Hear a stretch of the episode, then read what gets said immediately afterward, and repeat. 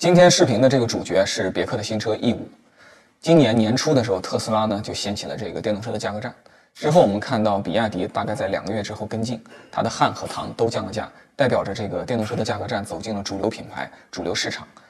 再之后呢，我们看到上汽非凡的新车 F7 上市的时候，我称它是定了一个不讲武德的价格。现在我们看这价格战的战火又来到了国际品牌的这一边，别克一个比较主流的国际品牌，E 五一个绝对主流的一个。SUV 形态的产品，前两天刚刚定出一个，其实还蛮出乎意料的价格，起步价还不到二十一万，是二十万级现在国际大厂唯一能够提供给大家的大五座纯电 SUV。这期视频就跟大家想聊一聊别克 E 五的这个产品策略，我做了一个特别简单粗暴接地气的概括，就是大大大大，还是大。这个第一个大呢，就是车身大，四米九的车长，一米九以上的这个宽度，绝对的一个大五座 SUV 产品。我试驾这个车的时候是在我家乡湖北武汉的东湖边，啊，然后开完了这台车，我还在湖边的一个餐厅，啊，在湖边那个茶社，我点了一条武昌鱼。我当时看这个餐厅上的这个武昌鱼，足足有这么长。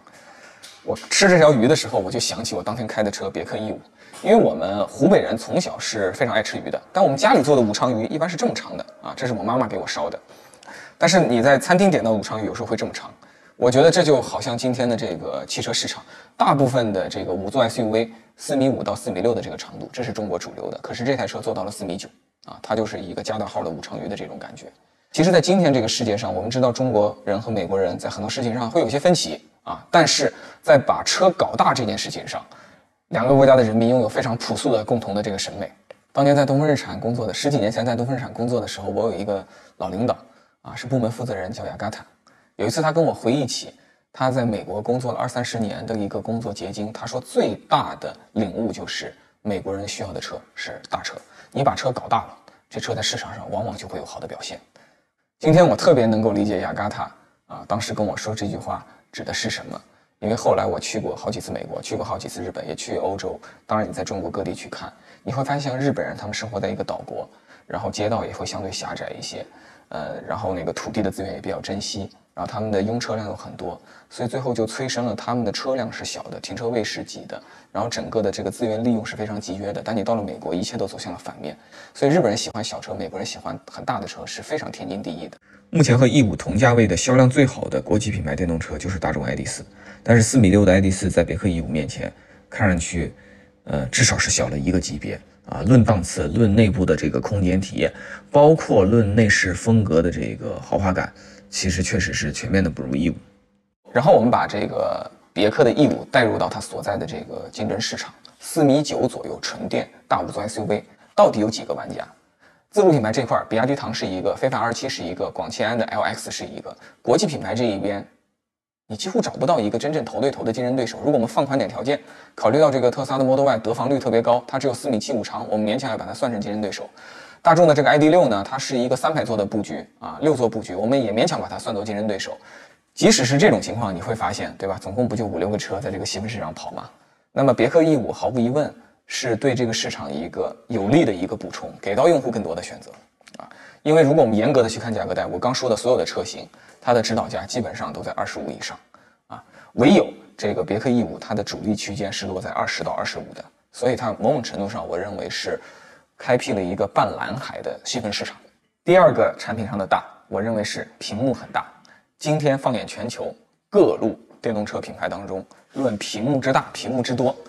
中国车称第一，对吧？没有人敢说个不字儿。但是呢，在中国车之外，我觉得这个别克 E 五也算是相当的突出了。你是一个普通用户的话，你拉开这个车门啊，往车里一坐，首先映入眼帘的就是一个三十英寸的啊，从仪表一直搞到中央，曲面的六 K 屏。这个首先这个印象分呢就增加了百分之三十，然后你斜着往前面一抬头，你还看到一个流媒体的内后视镜啊。你大家知道光学后视镜是大家比较习惯的，但今天很多的新车啊，造型特别的追求美观，会牺牲一些后窗的这个呃角度和它的面积，导致这个光学后视镜容易被架空，不是特别好用。流媒体后视镜首先是解决了这个问题，其次的话呢，它的那个视角会更大，它能比光学后视镜带来更大的这个可视面积啊，让你的行车会更安全、更安心一点。然后你再往前方看，你会看到一个 HUD，在你开车的时候，这个别克 E 五的 HUD 我觉得是尺寸很大，然后显示的信息非常的清晰，然后它的信息也很聚焦，没有给你往往 HUD 上塞太多花里胡哨的元素。我觉得还是一个比较靠谱的流呃比较靠谱的负责任的 HUD。E 五的第三个产品点，我认为是续航大。啊，我这一说，很多人可能会觉得有点反常识，因为美国车就从来没有以能源经济性著称过。过去漫长的燃油车历史里，谁不知道美国车的油耗平均来讲啊，比德国车会略高一点，比日本车会略高那么两点啊，这是一个基本事实。我以前也曾经是这个雪佛兰迈锐宝的用户啊，我还是很清楚这个车跟当年的这个天籁和凯美瑞的油耗那是有一点差距的。啊，但是我觉得在电车时代，也许不需要再拿老眼光看人。我这是很认真的说的。我开了各个这个国家的不同品牌的电动车，这个特斯拉作为电动车的先驱，你看它美国品牌，它的性能强，但电耗很好。然后美国有个新势力叫 Lucid，还没进入中国，它是动力特别强，能耗特别好。当然了，它价格确实很贵啊，它可能这个电驱动系统一个能买别人三个啊，但是至少证明人家花了钱以后能搞出这个技术。通用的这个新的这个奥特能呢？这个电驱动系统，它有点像 Lucy 的那个意思，就是也是注重这个集成化，然后非常注重能耗经济性，但它不会玩命的把动力做得太强啊，因为它要考虑到成本啊，考虑到这个呃更广泛的这个适用性。其实通用是这个二十一世纪在各大车企中做电动车做的最早的，也许就没有之一。一九九九年，它就搞了 EV One 纯电动车，当时是划时代的啊，但规模就比较有限。后来呢，他又做了沃兰达这样一个增程混合动力的这样一个技术，然后再到现在做奥特能，终于从小规模的尝试走向了大规模啊多车型矩阵式生产。你看，从这个汉马 EV 到凯迪拉克，再到别克啊，再到等等等等，它至少有二三十个车型，我估计会用上这个奥特能的这个平台，而且在全球的各个市场进行销售。其实这是典型的大公司的打法，就是他们是不太敢轻易犯错的，所以在真正大举进攻之前，他反复的测试，反复的试验。他不怕花钱，他不怕花这个时间，在这个实验过程中呢，其实很多从零到一的错误他会发现，他会记录，他再去慢慢调整，这样能够最大限度的保证他在真正大规模出击的时候，他不会犯致命的错误。大公司都是这样子的，全球级的大公司都是这样子的。他可能真的不是在某个事情上我做的比所有人都好，但他要比的是在任何一个事情上，他不能够犯太明显的错误啊。大公司永远是控制风险胜过在某个细分领域做到巨大的体验创新。啊，这是大公司的特性决定的。然后我们看这次它的这个电驱动系统啊，用在别克 E5 身上的这个一百八十千瓦，然后八合一的这样一个电机，其实它就是一个动力和能耗的一个兼顾的体现。我认为它会更加倾向于能耗一些，因为动力在今天，其实如果你不用它来打榜的话，你没有必要做太快啊。这个一百八十千瓦比起 i d 四的那个一百五十千瓦，已经是强了三十千瓦了，这也带来了大概加速快了百分之十左右啊。i d 四我非常清楚，城市很好开，高速上超车差点意思。这里多的这百分之二十左右的动力就能保证它的高速超车也完全没问题，啊，然后在这个基础上，它会把它所有的能力，我认为都留给能耗，因为能耗决定续航，续航是今天主流用户开电动车最操心的问题，你得把它做好，对吧？这个车八十度电，续航就搞到了 CLTC 六百二十公里，你看看同级别的其他纯电动车，有没有比它强的？啊，有几个是比它强的？啊，你可能会说 Model Y，对，Model Y 参数上是比它好，但 Model Y 其实比它小了半圈，对吧？顺便跟大家提一点啊，我觉得这个车的呃标配和再往上的一个配置，它的定价策略做的蛮有意思的。标配二十一万，然后你加一万四可以获得这个长续航版。那标配是一个六十多度的电池，长续航是一个八十度的电池。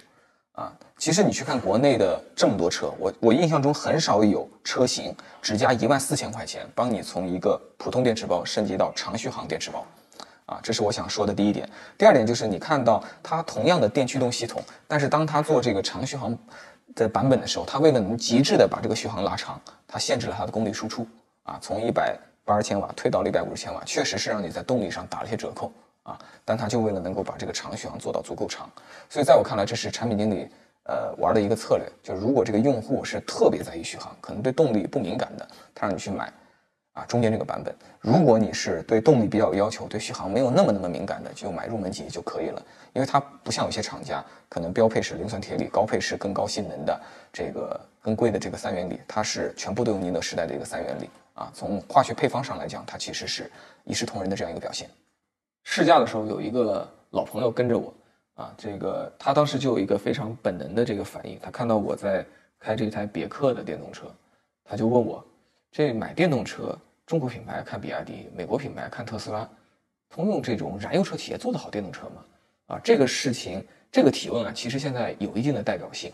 很多的这个用户呢，谈起电动车，已经不太把以前的燃油车大厂啊太放在眼里了。我当时就跟他打了个比方，啊，我们当时在东湖边啊，我说这武汉的东湖啊，你看多漂亮。杭州那边有个西湖，也很漂亮。东湖和西湖都漂亮，但是在全国人民心中，哪个湖漂亮呢？答案是西湖漂亮。而且很多人都不知道有东湖。作为一个湖北人，我是觉得有点遗憾的事情。我觉得这事归根到底呢，它不一定是哪个湖的实力更强，很大程度上是因为古代的一些一流的头部的图文大 V，比如说苏轼啊，他写过一首诗：“欲把西湖比西子，淡妆浓抹总相宜。”还有另外一首诗，也是宋朝的杨万里：“毕竟西湖六月中，风光不与四时同。”你看古代这么多顶级的图文大 V、文人骚客，对吧？都替西湖摇旗大喊，时间长了。这个老百姓还真不知道，武汉这个东湖也是别有洞天，啊！现在这个像别克这样的品牌的电动车的这个影响力问题呢，还没有东湖和西湖的差距这么大。但是这值得很多的传统大厂去正视这个问题，并且积极的啊做出回应啊。其实通用在电驱动、在电池技术这件事情上，历史上真是没少砸钱啊，做了很多的事情，一直在做事情啊。嗯，现在的慢，现在市场上确实慢了几年，所以这不要靠别克 E 五这样的产品赶快去迎头赶上吗？第四个产品点，这个脑力大，在二十到二十五左右的价格带的纯电动车，八幺五五芯片，有的人有，有的人没有，这个车标配。五 G 通讯技术基本上都没有，这个车有。然后呢，这个高精地图的支持也很少有车有，这个车是支持的。然后再说这个 L 自动驾驶辅助，基本上都标配，但是这个是通用的。啊，比较引以为傲的 Super Cruise 技术，啊，这个技术其实它做的比很多的 L2 辅助其实是要更加的，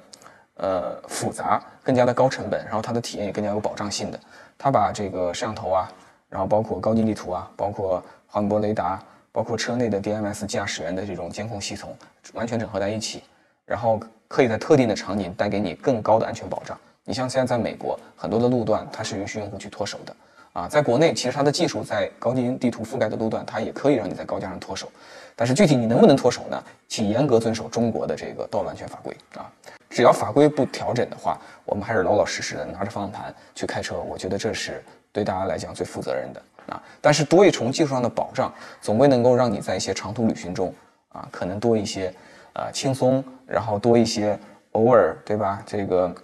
喝口水啦，然后偶尔啊你需要去这个。操控一下这个中控屏里的一些按钮啦，它会给你多一些安全上的保障。第五个大，我就称之为决心大，这已经超出了产品力的这个范畴了。其实像上汽通用这样的合资型企业要做一个重大的决策，它是要跟中方股东、外方股东都做充分的沟通的。呃，我觉得这是最近两年看到的国际品牌的新款电动车在国内定指导价的时候最具决心、最具觉悟的一次。呃，我相信他们在做这件事情之前，一定往回看了很多的东西，也往。将来去展望了很多东西啊，这个国内的竞争激烈，它不是一个月的事情，不是一年的事情，它可能是未来三年啊，甚至更长的时间的一个事情。别克这次四点九米的 SUV 做到二十一万不到，其实跟它的燃油车完全实现了平价，甚至我认为性价比会更高，因为电车不用交购置税，啊，电车还在不同的城市有一些路权的这种优势。呃，那天跟我一起试驾的有我一个老朋友啊，他开一台吉普燃油车，他是汽车行业的圈外人士。呃，当天呢，他。也简单体验了这个车，他的感觉就是，这车应该要二十五六万起吧？啊，其实当天晚上才是发布会，我们下午试驾的时候还不知道这车的这个价格。当时我估计是二十三四，没想到最后出来是二十一。二十一什么概念呢？你看这个比亚迪唐，同尺寸的这个起步价二十八万，啊，就算算上市场优惠三万块钱，它也是二十五起。那么特斯拉的 Model Y 呢？现在屡次降价之后，现在是二十六万出头，它再降两次，可能也要二十二万以上，还是会比别克 E 五。然后更高一筹，这是我们过去二十年在中国市场可能都没有见到过的这个别克的价格，我觉得这就是决心。